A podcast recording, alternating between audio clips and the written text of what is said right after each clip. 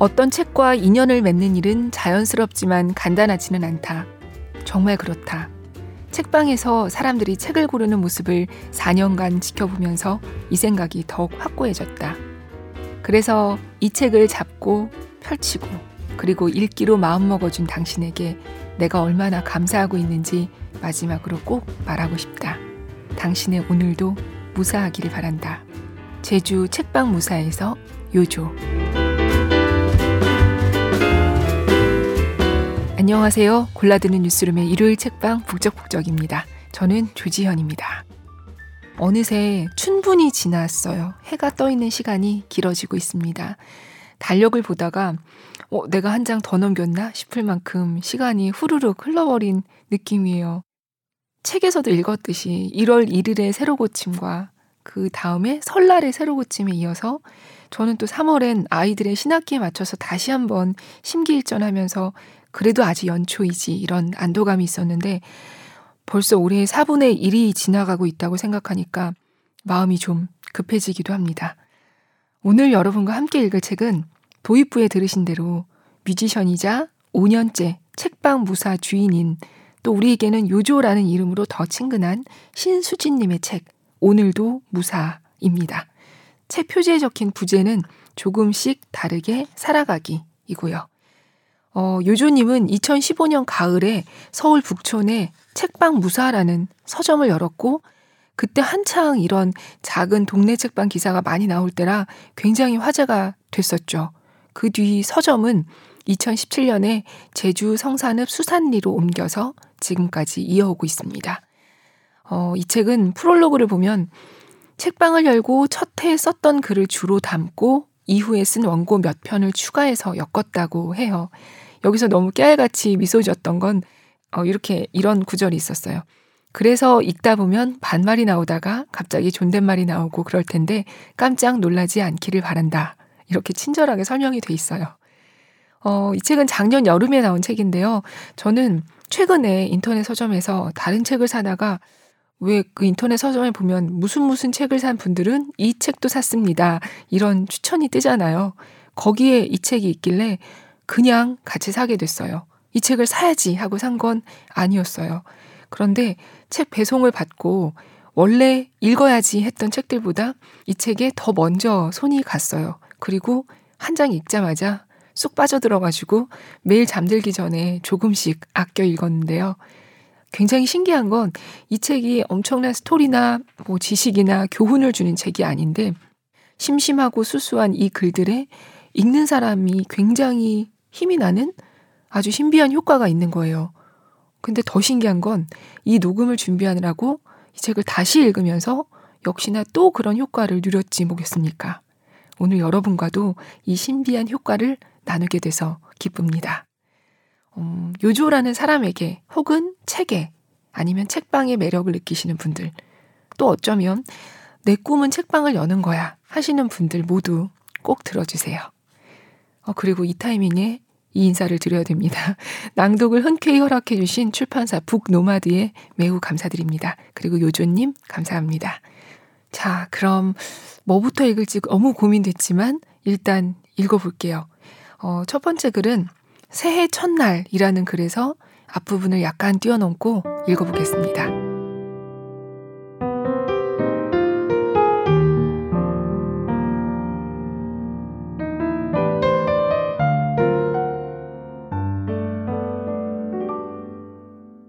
나는 1월의 사람들이 유독 사랑스럽다. 오래 가지 못할 걸 알면서도 이것저것 다짐하고 결심하는 비장하고 달뜬 얼굴들. 올해는 담배를 끊을 거야. 운동할 거야. 살을 뺄 거야. 일기를 쓸 거야. 여행을 갈 거야. 연애를 할 거야. 그 혹은 그녀를 잊을 거야. 그리고 얼마 안 가 한결같이 실패해서 시무룩해질 얼굴들. 바보 같다. 멍청이 같다. 너무 좋다. 오늘 책방에 들어오는 사람들의 마음속에는 아마도 올해는 꼭 책을 많이 읽을 거야 라는 다짐이 들어있을까? 나 역시 다짐이라는 것을 아까부터 열심히 하고 있기는 하다. 나는 오늘부터가 실전이라고 마음먹었다. 이전까지는 워밍업이었다고. 지금까지는 적자만 아니면 된다는 생각으로 어림잡아 계산하고 대충 넘기곤 했지만 이제부터는 가계부에 정확히 얼마의 손익이 났는지 꼼꼼히 기록할 거라고 다짐했다. 그리고 나에게 좀처럼 없는 서비스 정신도 더욱 많이 품을 것이다. 어제는 2015년처럼 쓴 커피를 주었으니 오늘은 다른 것을 주어야겠다고 생각했다. 새해 첫날을 무사히 맞은 책방 무사에서 오늘은 꿀차를 드립니다. 오소서. 2016년 한 해는 이 꿀차처럼 늘 달콤하기를 기원하면서 엄마가 나 먹으라고 준 밤꿀 단지를 가슴에 안고 출근했다. 뜨거운 물에 소로록 녹인 꿀차를 사람들의 손에 하나씩 쥐어주며 오래전에 읽은 작은 아씨들의 어느 구절을 떠올렸다. 정확하게는 기억나지 않지만 더듬더듬 떠올려 보자면 이런 내용. 잼은 달콤하기 때문에 잼을 먹으면 마음도 달콤해질 것이다. 온종일 단내를 맡아 나 역시 내내 달았다. 2016년에 내 작은 세상이 무사히 달게 시작되었다.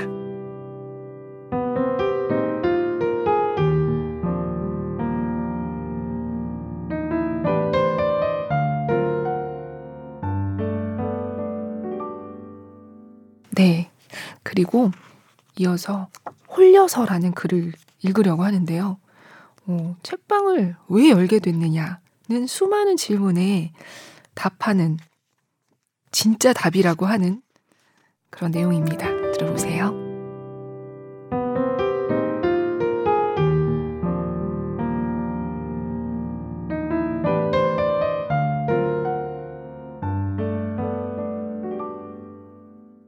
홀려서 나는 서울 종로 개동에서 약 1년 반 동안 책방 무사를 운영했다. 2017년 3월 서울에서의 영업은 종료되었다. 그리고 나는 제주도로 이사했고 책방도 제주도로 이전을 준비하고 있다. 그때부터 지금까지 가장 많이 들었던 질문 두 가지는 다음과 같다. 왜 책방을 하기로 결심하셨어요? 왜 제주도로 이전하신 거예요? 나는 왜라고 시작하는 질문을 유독 어려워한다. 스스로 이 질문을 어려워하는 것에 대한 못마땅함도 크다. 나는 왜 나의 자진된 선택을 분명하게 증명하지 못하는 걸까? 그냥 좋아서요 라고 대답하는 건 싫어서 나름대로 머리를 굴려서 대답을 준비했는데 그것도 그냥 멋만 잔뜩 부렸다 싶고 마음에 들지 않는다. 그동안 준비했던 답변은 다음과 같다. 왜 책방을 하기로 결심하셨어요? 어릴 때부터 책방에 동경이 있었습니다. 집 근처에 있던 작은 책방에 계시던 책방 사장님이 말하자면 은연중 롤모델이었던 것 같습니다. 워낙 책 읽는 것을 좋아하다 보니 자연스럽게 책방을 하고 싶다는 꿈이 점점 내 안에서 구체화되면서 어느새 정신을 차려보니 정말 책방 주인이 되어 있네요. 하하하. 왜 제주도로 이전하신 거예요? 제주도에 처음 갔을 때부터 어떤 말로 설명할 수 없는 운명적인 느낌을 받았어요. 여기서 살고 싶다라는 강력한 간절함이 늘 있었죠. 그러다가 사람들이 대거 제주도로 몰리면서는 저의 욕망을 일부러 억눌렀습니다. 기류에 편승하고 싶지 않은 오기 같은 게 있잖아요. 그런데 보다시피 실패하고 말았네요. 하하. 나는 오늘 그동안 해왔던 답변의 최신판이자 솔직판을 여기에 수록한다. 나는 잘 홀린다. 대체로 홀려서 여태 살아온 것 같다. 음악을 하는 사람이 된 것도, 사랑에 빠지는 일도, 물건 하나 사는 것도 거의 홀려서 했고, 그게 성공하거나 실패하면서 지금까지 왔다. 책방을 하게 된 것도, 제주라는 섬으로 집도 책방도 훌쩍 옮겨간 것도 같은 이유로 설명이 가능하다. 얼마 동안은 그저 홀린 상태, 아무 생각 없는 상태로 지내다가 시간이 흐르면서 나는 다음의 생각을 자주 하게 된다. 내가 무슨 짓을 한 거지? 여기서 누군가 그냥 좋아서 라는 답변이나 홀려서 그랬다는 답변이나 별반 다를 게 없지 않느냐고 반문할 수 있다. 그러나 그게 그렇지 않다. 그냥 좋아서라는 말은 어릴 때부터 재능교육 스스로 학습법으로 공부한 주체적이고 자주적인 사람만 대답할 수 있다. 나처럼 핑계가 생활화되어 있고 언제든 책임을 남에게 미룰 준비가 되어 있는 사람은 홀려서 그랬다가 더 적확한 답변이 된다. 다 홀려서 한 것이다. 애초에 책방을 한 것도, 그러다가 뜬금없이 제주도로 내려온 것도, 제주도에서 책방을 다시 뚝딱 만들고 있는 것도, 모든 게 나 때문이 아닌 것만 같다.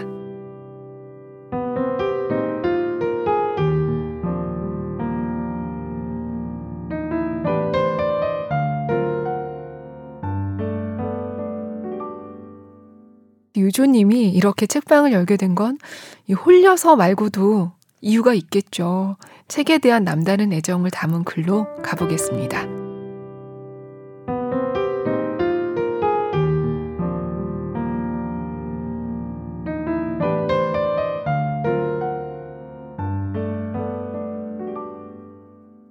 울었다와 울 뻔했다. 그 사이. 대부분의 사람들은 자신이 읽은 것에 대해 말이 없다. 책을 읽은 즐거움을 우리는 누구에게도 드러내고 싶지 않은 자신만의 느낌으로 간직하고자 한다.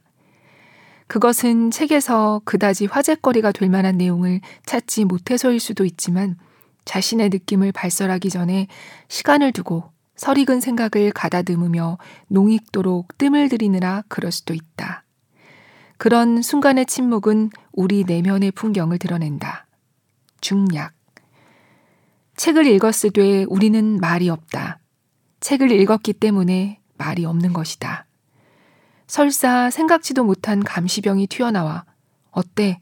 재미있어? 이해가 되니? 뭘 느꼈는지 얘기해봐 라고 신문을 일삼는다 한들 우리에게서 답변을 끌어낼 수는 없을 것이다. 다니엘 페나크 소설처럼 중에서 저는 2015년 가을 즈음부터 서울 종로구 북촌에서 작은 서점을 운영하고 있습니다. 서점 주인의 중요한 역할은 사람들에게 좋은 책을 추천하는 일일 겁니다. 그러나 앞서 인용했던 글에서처럼 책을 다 읽고 나서 뭐라 표현할 길이 없는 감동에 할 말을 잃었던 적이 참 많았습니다. 그렇게 저를 막막하게 했던 많은 책들 가운데 최근에 읽은 두 권을 오늘 소개하고자 합니다. 두 권 다 동화책입니다. 첫 번째 책은 오나리 유코의 행복한 질문입니다. 서로 무척 사랑하는 커플이 나누는 질문과 답변이 전부인 책입니다. 저는 이 책을 읽고 울었습니다. 울면서도 참 신기했습니다. 이상하다. 나는 이렇게 감상적인 사람이 아닌데. 신기해서 친구에게 이 책을 읽혀보았습니다. 친구도 울더군요. 그러고는 똑같이 이상하다. 나는 이런 내용에 우는 사람이 아닌데 하고 말하는 것이었어요. 정말 신기했습니다. 이 책을 소개하면서 저는 이렇게 말할 수밖에 없었습니다. 이 책을 읽고 저는 울었습니다. 제 친구도 울었습니다. 두 번째 책은 정미진 글 구자선 그림의 휴게소라는 책입니다. 애완동물들이 긴 여행을 떠나기 전에 들르는 휴게소에서 일어나는 일을 얘기하고 있습니다. 가벼운 마음으로 읽다가 끝부분에서 코끝이 찡해져 오더군요. 그러고는 이 책을 어떻게 소개해야 할지 고민되었습니다. 결국 저는 이 책의 소개를 다음과 같이 했습니다. 이 책을 읽고 저는 울 뻔했습니다. 혹시 몰라 이 책을 읽은 사람들의 소감을 찾아보았습니다. 그랬더니 구체적인 언급 없이 울 뻔했다는 반응이 대부분이었습니다. 아마 그 어디에서도 이런 책 소개는 읽은 적이 없으셨을 겁니다. 울었다, 울 뻔했다. 이게 소개의 전부라니. 제가 쓰면서도 참 무책임해 보입니다.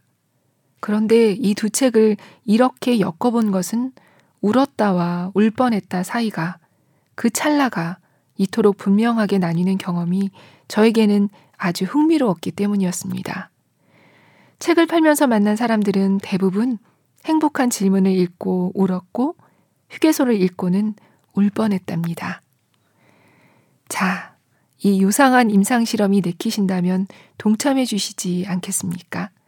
예외도 생기고 변수도 생기면서 이 작은 임상 실험이 조금씩 풍성해지는 것을 보고 싶네요.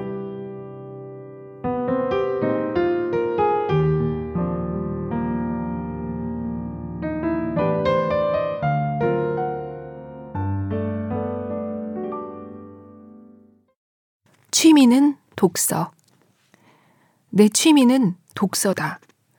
취미는 독서라는 말, 내가 하면서도 따분하다. 취미계의 독보적 클리셰라고 할 수 있는 저 말을 나는 어쩔 수 없이 자주 말해왔다. 딱히 취미라고 할 만한 게 정말로 독서 말고는 없다. 실제로 취미가 독서라고 말하면 철진한 개그처럼 받아들이는지 피식 웃는 사람도 있고 그것은 누구나의 대외적 취미가 아니냐는 듯 독서 말고는 없느냐고 묻는 사람도 있었다. 나 역시 좀 더 독특한 취미가 있다면 좋겠다고 생각하지만 늘 생각뿐이다. 언젠가 질문하는 사람 중 하나가 왜? 라는 말을 붙였더랬다. 왜 독서가 취미예요? 게을러서 라고 대답했다. 게으른 사람에게 적격이에요. 그냥 자기가 가장 편안한 자세를 취한 다음에 책을 펴고 눈알만 굴리면 됩니다. 간단하게 눈알만 굴리며 영위해온 게으른 사람의 독서라는 취미. 그 연대기를 짧게 소개하겠다. 나는 대학에 다닐 때 본격적으로 독서를 시작했다. 전공에 대한 애정이 전혀 없어서 시험이 아니면 거의 공부를 하지 않았다. 친구도 거의 없었고 할 일이 딱히 있는 것도 아니어서 시간이 좀 많았다. 어떤 대학교는 시간이 남아돌고 할 일도 없는 대학생이 갈 곳이 많을 수도 있다. 그러나 내가 다니는 학교에서는 갈 만한 데가 도서관 뿐이었다. 정말 어쩔 수 없이 그곳에 처박혀 되는 대로 끌리는 표지를 집어들거나 아니면 한 작가의 책만 파는 식으로 책을 읽었다. 책을 읽어버릇하는 근육은 이때 처음 생겨난 셈이다. 다른 모든 사람들이 그렇듯이 나도 대학을 졸업하고 정신이 없었다. 무슨 일을 하면 해서 바쁘고 안 하면 안 해서 바쁜 이상하게 어떻게든 바쁜 하루가 됐다. 그러면서 독서는 점점 시간을 때우는 개념이 아니라 쪼개서 해야 하는 일이 되었다. 버스나 지하철 안, 자기 전, 시간을 틈틈이 내서 독서를 해야 했다. 사실 여건이 되지 않는데 굳이 고생스럽게 책을 펼쳐야 할 이유는 없었다. 책과 관련된 일을 하는 것도 아니었고, 책을 읽지 않는다고 뭐라고 하는 사람도 없었다. 그런데도 나는 기어이 책을 읽었다. 아니, 사실 읽지 않고 들고만 다닌 날들이 많았을지도 모르겠다. 읽지 않더라도 가방에는 무조건 책이 있어야만 했다. 왜냐하면 그 짐의 나에게 내 삶의 만족도를 좌지우지할 수 있는 결정적인 역할을 독서 행위가 맡았기 때문이었다. 예컨대 이제는 바쁘다는 것이 미덕이 된 세상에서 돈 버느라, 일하느라, 연애하느라, 아무리 흡족하게 바쁜 삶을 살아도 그 안에 책을 읽는 내가 존재하지 않으면 나는 곧바로 의기소침해지곤 했다. 이건 내가 원하는 삶이 아니야. 이렇게 사는 건 제대로 산다고 말할 수 없어. 이런 생각을 하면서 괴로워했다. 반대로 수중에 돈은 없고 앞날도 불안할지언정 충분히 책을 읽는 내가 그 생활에 들어있다면 나는 혼자서 떳떳할 수 있었다. 어쩌다가 뮤지션이 되었다. 나는 내 노래에 가사를 써야 했다. 어려웠지만 재미있었다. 게다가 여기저기서 짧은 원고 청탁이 들어오기 시작했다. 글도 써야 했다. 어떤 글은 마음에 들었고 어떤 글은 정말 별로였다. 어떤 글은 뚝딱 완성되었고 어떤 글은 아무리 붙잡아도 함흥차서였다. 나는 이게 다 독서 때문이라고 생각했다. 인풋이 든든해야 아웃풋도 제대로 나올 수 있는 거라고 믿었다. 그때부터 나의 독서는 조금 달라졌다. 수단이 되기 시작했다. 이 책을 다 읽어야 더 좋은 가사를 쓸 수 있다. 더 많은 책을 읽어야 더 좋은 글을 쓸 수 있다. 실제로 책을 한 권 읽을 때마다 어휘력이 풍부해지는 것 같았고, 어휘력이 풍부해지면서 덩달아 사유의 스펙트럼도 넓어지는 것 같았다. 그런 체감이 내 마음을 더 급하게 했다. 몇 번 칭찬의 순간이 있었다. 기고한 글이 SNS에 널리 퍼지는 것을 목도했고 시인들이 뽑은 아름다운 노랫말에 내 노래가 뽑히기도 했다. 나는 머리에 바람이 엄청 들었다. 마음만 먹으면 시도 소설도 다 쓸 수 있을 것만 같았다. 어쩌다가 아름다운 시나 소설을 읽고 나면 질투가 일고 의욕이 불탔다. 더 열심히 책을 읽어서 이렇게 좋은 시를 쓰리라, 소설을 쓰리라, 뭐든 쓰리라. 청탁이 오는 대로 덥석덥석 받아 다양한 글을 썼다. 책은 그저 더 좋은 글을 쓰기 위한 재료일 뿐이었다. 어쩌다 책방 주인이 되었다. 책방 주인이 되면 더 많은 책을 읽을 거라고 기대했는데 어느 정도는 맞고 어느 정도는 틀렸다. 도저히 감당할 수 없는 책들이 쌓여갔다. 책들의 병목 현상이 눈앞에서 일어났다. 나는 나대로 허겁지겁 책들을 과식하기 시작했다. 처음에 나는 게을러서 독서를 취미로 삼았다고 밝혔다. 그러나 책방 주인으로 지내면서는 정말 부지런히 책을 읽었다. 개인의 목적이 아니라 책방 주인으로서 가져야 하는 소명의식 때문에라도 정말 열심히 책을 읽어야만 한다고 생각했다. 그런 생활을 한 지 이제 1년이 넘었다. 아직도 병목 현상은 사라지지 않았다. 그러나 나름대로 정말 치열한 독서를 했던 1년이었다. 그동안 나는 또 다른 사람이 되었다. 그저 독자로 머무는 것에 점점 자족하게 되었다. 세상에는 정말로 훌륭한 책이 많다는 것을 알았다. 그걸 다 읽으려면 시간이 많지 않겠다는 것도 알았다. 내 글, 그 속에 담겨 있는 알량한 사위와 감성은 전혀 특별하지 않다는 것도, 심지어 그런 알량한 것들을 정말 아름답고 멋지게 쓸 줄 아는 사람들이 도처에 너무나 많다는 것도, 내가 하고 싶은 말을 나보다 더 잘해주는 사람이 이미 충분해서 나는 옛날처럼 그냥 내 삶의 자존을 위해 독서만을 충분히 하면서 살고 싶다는 생각이 들었다.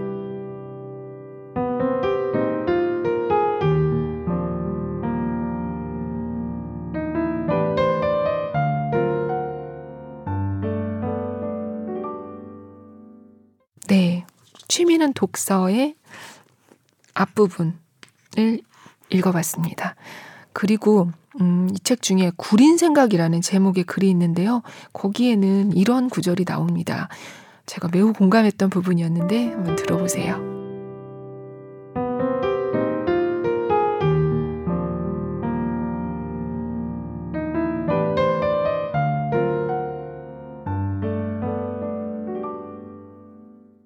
책을 읽는 것은 중요하다. 정말 아름다운 일도 맞다.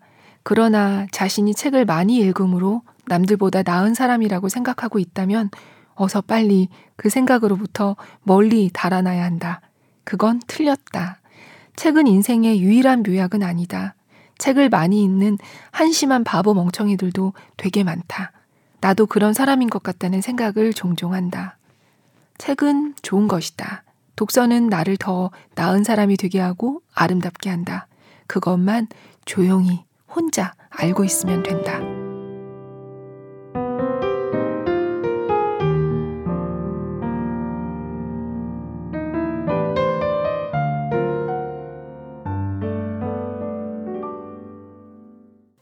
안 읽어서 문제다. 뭐 스마트폰만 보는 인생은 한심하다. 이렇게 말하면 안 된다. 이런 앞부분의 내용에 이어서 이런 글이 이어져요.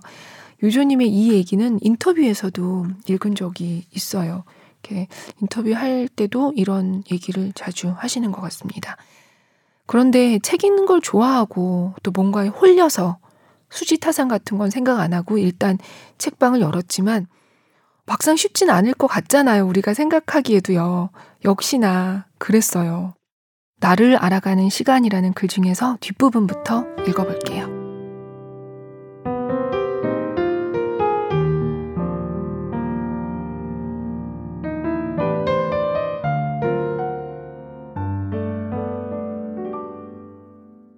아무튼 지금으로서는 나는 나라는 사람에게 확신과 자신이 그다지 없는 편이며 가까운 타인이 정리해주는 나라는 존재를 더 수용하며 신뢰하게 되었다. 책방을 하면서는 책들이 나라는 사람의 현재를 대변해준다는 것도 알게 되었다. 책방의 인테리어를 완성하는 것은 뭐니 뭐니 해도 책들이다. 한 번 방문한 손님이 다시 찾았을 때 지난번과는 또 다른 느낌을 받았으면 해서 책을 진열하는데 늘 신경을 쓴다. 나는 그렇게 가지런히 놓인 내 책방의 책들을 물끄러미 바라보며 나를 알아가는 시간을 갖는다. 이런 책들을 대거 입고하다니 내가 요즘 이 문제에 관심이 많구나. A 작가의 책이 갑자기 늘어났네. 내가 요즘 이 작가에 관심이 많구나 하는 식이다. 처음에는 나도 모르다가 책방을 운영하면서 알게 된 사실이다. 이곳은 정말로 나를 가감 없이 보여준다. 그러므로 나는 계속 잘 살아야만 한다. 그래야 내 책방도 좋은 곳이 될 것이다.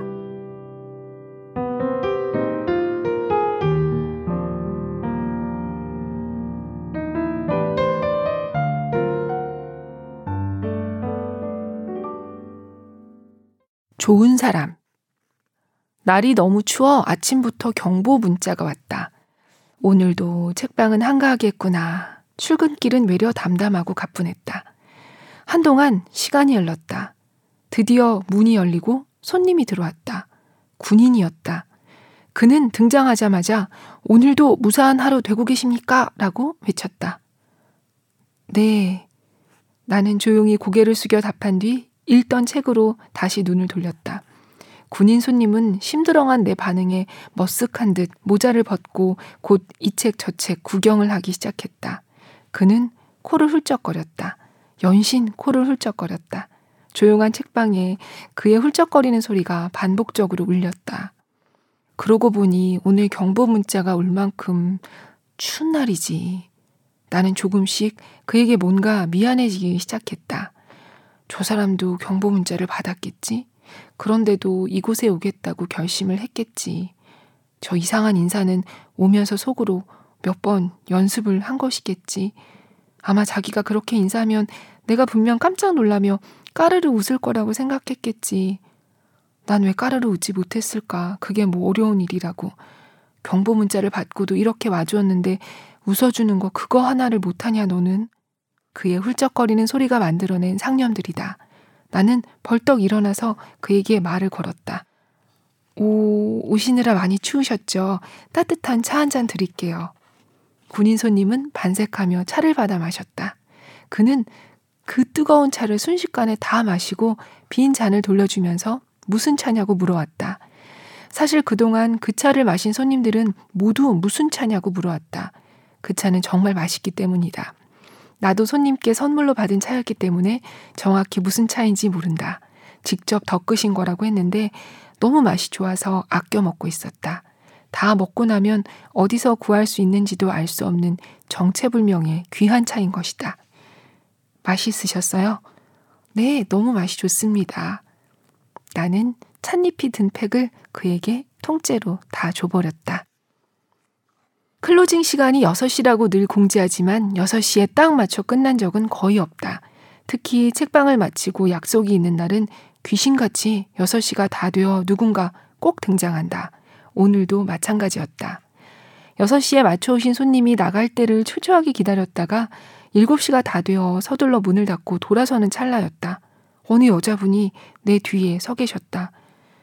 저, 제가 너무 늦게 왔죠. 그녀의 코가 빨갰다. 그래, 오늘 너무 추워서 경보 문자가 왔었다. 아니에요, 아니에요. 이렇게 추운 날 힘들게 오셨는데 그냥 가시면 안 되죠. 들어오세요.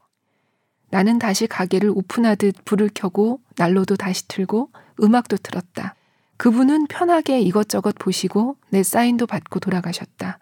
다시 난로를 끄고 음악도 끄고 불도 끄고 문을 잠그면서 내 안에 에델바이스라도 피었나 보다 싶었다. 추운 눈 속에서 핀다는 에델바이스가 경보 문자 날아오는 추운 날 내 마음속에 피었나. 그래서 내가 오늘 나답지 않게 이렇게 좋은 사람이 되었다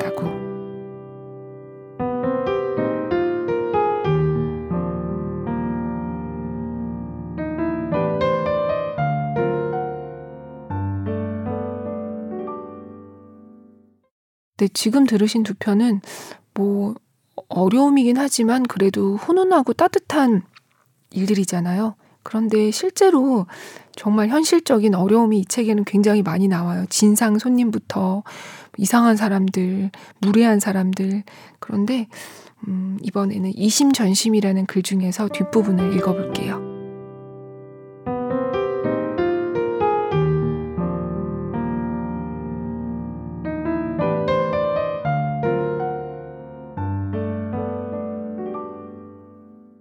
출판사를 운영하는 일, 작가로서 책을 쓰는 일, 그리고 그 책을 판매하는 일, 모두 책이 좋아서 뛰어들었으면서도 우리 셋의 이야기는 점점 우울한 빛을 띄었다. 민 대표님은 당신의 집이 점점 은행의 소유가 되고 있다고 말씀하셨고, 나는 매달 말이면 책방에 한 달 매출 정산을 하곤 했는데, 보나마나 결과가 뻔할 걸 알기에 이제는 속편하게 정산을 하지 않는다고 말했다. 책방 주인들끼리 만나도 같은 흐름을 탄다. 예외가 없다. 징징이들이 되고 만다. 안타까운 일이지만 사실은 솔직히는 그래도 다행이라는 생각이 더 크다. 아마도 이런 이야기를 다른 사람들에게 한다면 짐작컨대 다음과 같은 피드백을 받을 것이다. 그래도 너는 좋아하는 일을 하잖아. 돈 버는데 쉬운 일이 어딨어. 다들 힘들게 살아. 그러나 적어도 이심전심이 되는 우리 사이에서라면 얼마든지 신세한탄을 마음껏 할 수 있으니 그래서 더욱 마음 편하게 힘들어하는 걸지도 모른다.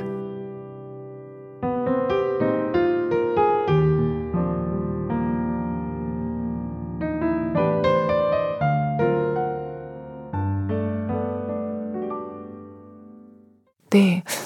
지금까지는 주로 책방을 연 얘기, 책방 운영하는 얘기, 이런 걸 많이 읽었는데요. 이 안에는 그 외에도 다양한 얘기들이 있거든요. 그 중에서, 어, 그냥 제가 너무 좋았던 얘기들 몇 개 읽어볼게요.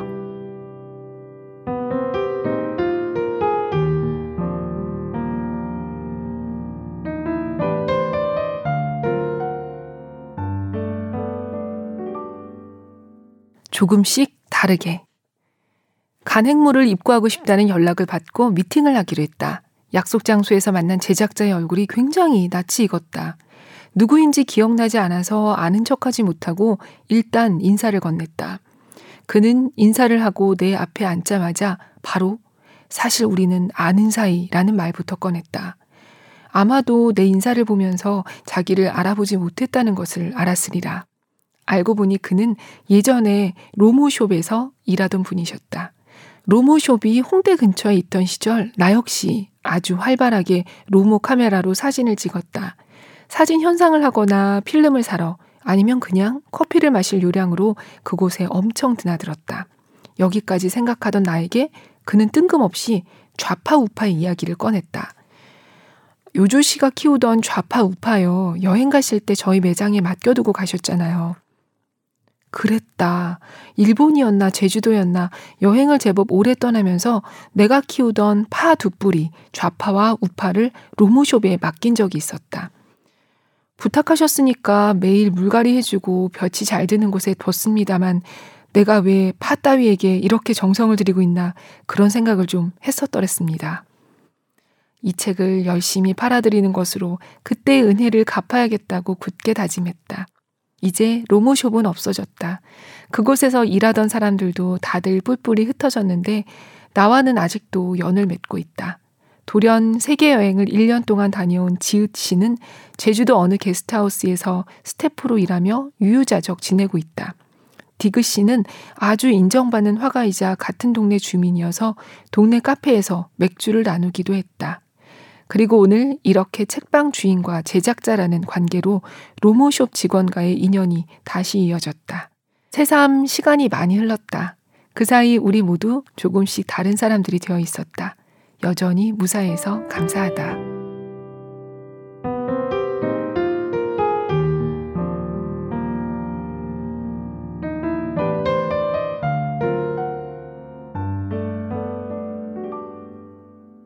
좌파 우파가 너무 귀여웠습니다. 이번에도 너무 귀여운 글을 읽어볼게요.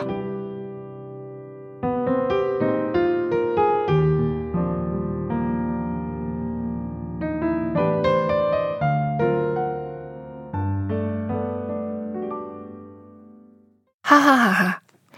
오늘 책방에 와준 단골 두 분. 지용 씨는 내일이 생일이고 사랑관장님은 얼마 전 생일이었다고 한다. 책방을 마치고 같이 조촐한 생파를 했다. 관장님은 알고 보니 학교 체육 선생님이기도 했는데 아이들이 체육을 정말 좋아할 수 있도록 열과 성을 다하는 분이셨다. 가장 기억에 남는 이야기가 본인이 만들었다는 하하 축구. 축구를 하다 보면 어쩔 수 없이 못하는 친구에게 짜증을 낼 수밖에 없는데 하하 축구에서는 짜증을 내면 몇 분간 퇴장하는 규칙이 있다고 한다. 짜증이 나면 하하하 웃어야 하는 규칙도 있단다. 어떤 날은 아이들이 규칙을 지키다가 배를 잡고 웃느라 경기를 못한 적도 있다고 한다. 본인의 태권도장에서도 절대 경쟁적으로 가르치지 않고 무조건 재미 위주로 가르친다. 실력이 좋은 친구들에겐 실력을 더 닦을 수 있는 다른 도장을 소개해 준단다. 애들은 무엇보다 행복을 알아야 해요. 관장님의 교육 철학이 너무도 근사해서 눈물이 날 것 같았다. 자기가 얼마나 위대한 일을 하고 있는지 관장님은 알까?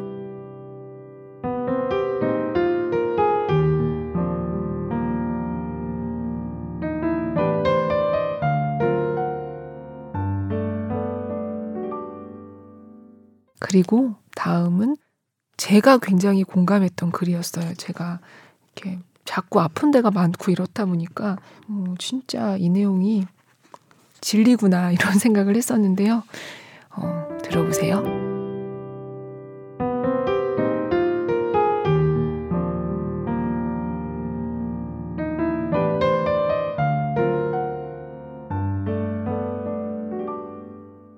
Sound body, sound mind. 오른쪽 손가락뼈에 금이 가서 통 깁스를 했다. 깁스는 처음 하는 것이었다. 솔직히 좀 재미있는 경험이었고 사람들이 나를 엄청 배려해줘서 특히 좋았다. 가만히 있어도 연약하고 보호해줘야 할 사람처럼 보였는지 알아서 문을 열어주고 닫아주고 마을버스 기사 아저씨는 차가 완전히 멈추기 전에는 일어나지 말라고 주의를 주기까지 했다. 이런 대접, 대접들. 나는 아픈 것은 내 팔이고 그건 나와 상관없는 일이라고 생각했다.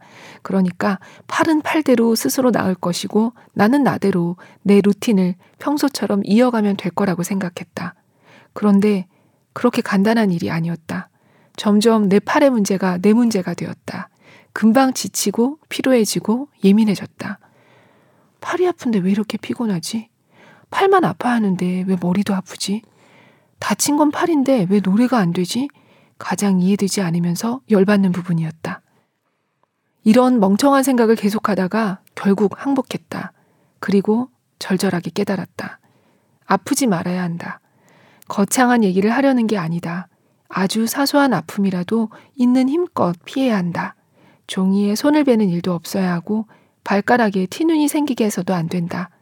손톱이나 발톱을 너무 짧게 깎아 아파서도 안 되고 너무 뜨거운 것을 급하게 먹어서 입천장을 데어도 안 된다. 아프지 말아야 한다. 어디든 아프지 말아야 한다. 영혼이니 정신이니 치켜세울 필요 없다. 몸, 몸, 몸이 중요하다. Sound body, sound mind. 오늘 언니네 마당이라는 잡지의 가을호를 읽는데 어떤 프랑스 여자의 인터뷰가 등장했다. 행복이 뭐냐 하는 질문에 그녀는 이렇게 말했다. 건강이죠. 더 길게 말할 것도 없어요. 다음 질문. 이분도 나처럼 깁스한 적이 있었나 보다.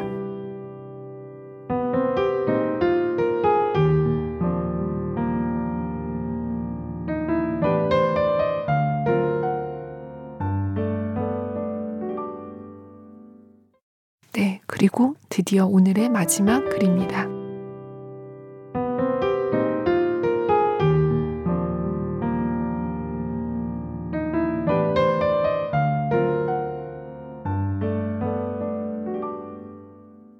미래로 가지고 가야지.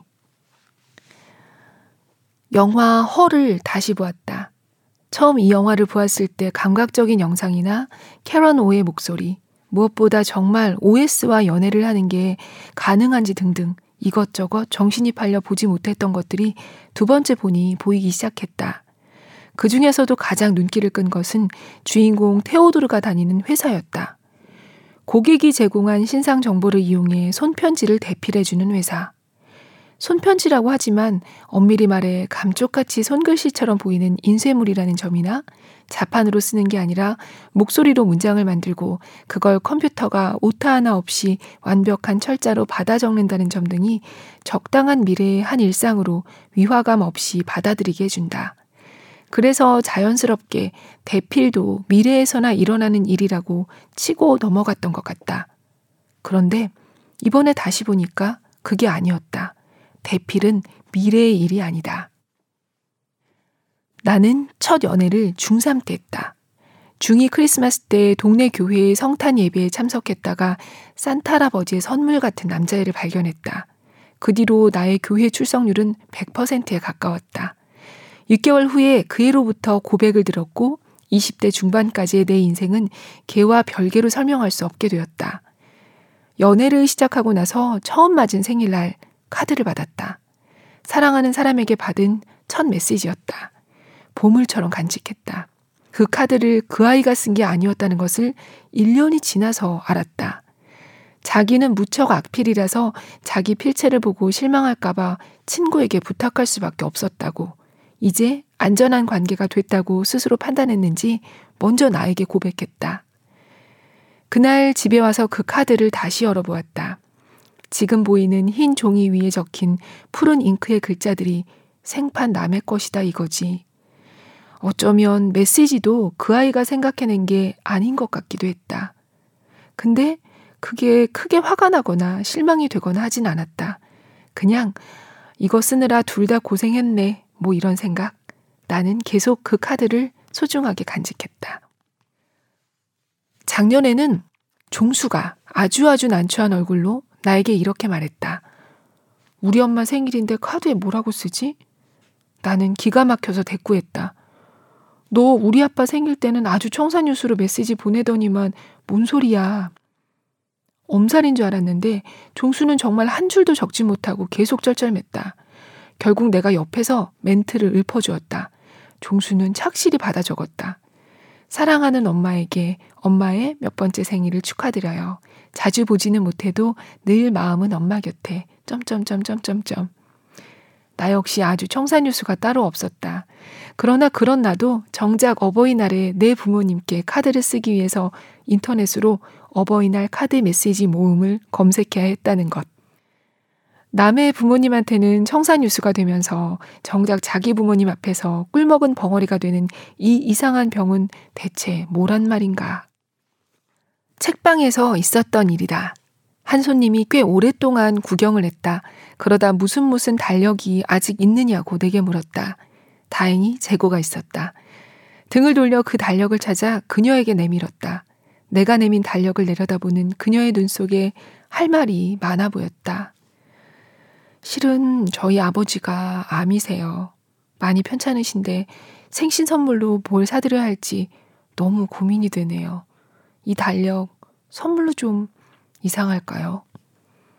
조금씩 그렁그렁해지는 눈으로 그렇게 물으며 그녀는 쑥스럽게 웃었다. 나는 하나도 이상하지 않다고 대답했다. 다른 책도 몇 권 사서 같이 드리고 싶어요. 조금 더 둘러볼게요. 다시 서가 쪽으로 몸을 돌려 이 책 저 책을 신중히 들여다보는 그녀의 옆모습을 보다가 몰래 그녀의 아버지에게 카드를 썼다. 얼굴도 모르는 당신의 생신을 진심으로 축하드린다고. 아마도 당신을 예쁘게 닮았을 따님이 지금 무척 고민하며 당신의 선물을 고르고 있다고. 선물이 마음에 드시길 바란다고. 그리고 꼭꼭 건강해지셨으면 좋겠다고. 그녀가 고른 몇 권의 책과 함께 달력을 포장하면서 카드를 몰래 넣었다. 얼마 뒤 손님이 다시 책방에 찾아왔다. 놀라움과 감사가 뒤섞여 어쩔 줄 몰라 하는 그녀의 얼굴을 물끄러미 바라보면서 이런 얼굴을 계속 보고 싶다는 강렬한 욕망에 사로잡혔다. 여기 찾아오는 사람들의 얼굴을 다 이렇게 만들어 놓고 싶어. 대필은 미래의 일이 아니다. 난 미래에까지 가지고 가야지.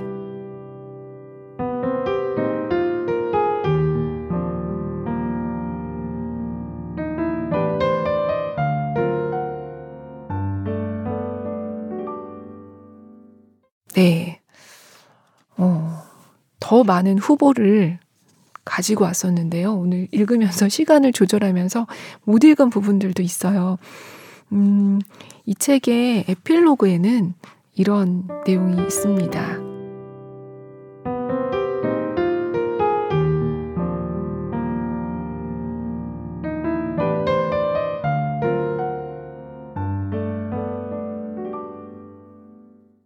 나를 괴롭히던 사람들이 갑자기 발길을 끄는 것은 아니다. 무례한 사람들은 여전히 찾아온다. 다만 그때마다 똑같이 온몸으로 불쾌함을 드러내는데 급급하던 미숙한 나는 어느새 평온한 표정으로 예의를 갖춰 지금 무례한 행동을 하고 계신다고 말할 줄 아는 조금은 기술을 갖춘 사람이 되었다. 이렇게 사장님이 되는 것일까? 언젠가 누가 지나치듯 무사는 제주도 사투리로 왜라는 뜻이라고 운명 같은 말을 했었다. 제주에서 매일 왜를 물으며 책을 건네는 것도, 무사를 빌며 책을 건네는 것도 나는 이제 준비된 것 같다.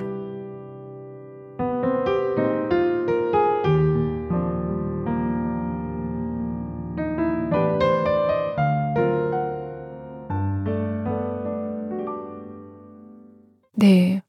어, 에필로그를 다 읽지는 못했지만 여기 보면은 음, 정말 책방에 CCTV를 설치해야 할 만큼 그런 막 모자 마스크로 얼굴을 가리고 책방 주변에서 어슬렁거리던 사람들 또 그 무례하게 어 여기 요조 있으니까 사진 찍어 이러면서 막 사진 찍던 사람들 뭐 커피 좀 타와라 이런 사람들 이런 여러 가지 사람들이 있었다고 해요. 그리고 음, 한 4개월 정도 됐을 때는 어, 이거 도저히 못하겠는데? 이런 마음도 들었다고 합니다. 근데 2년이 될 때까지만 최선을 다해보자. 하고서 2년이 지나고 나자, 어, 오히려 이번에 사람 때문에 이 책방을 계속 할 수 있게 됐다고 하네요.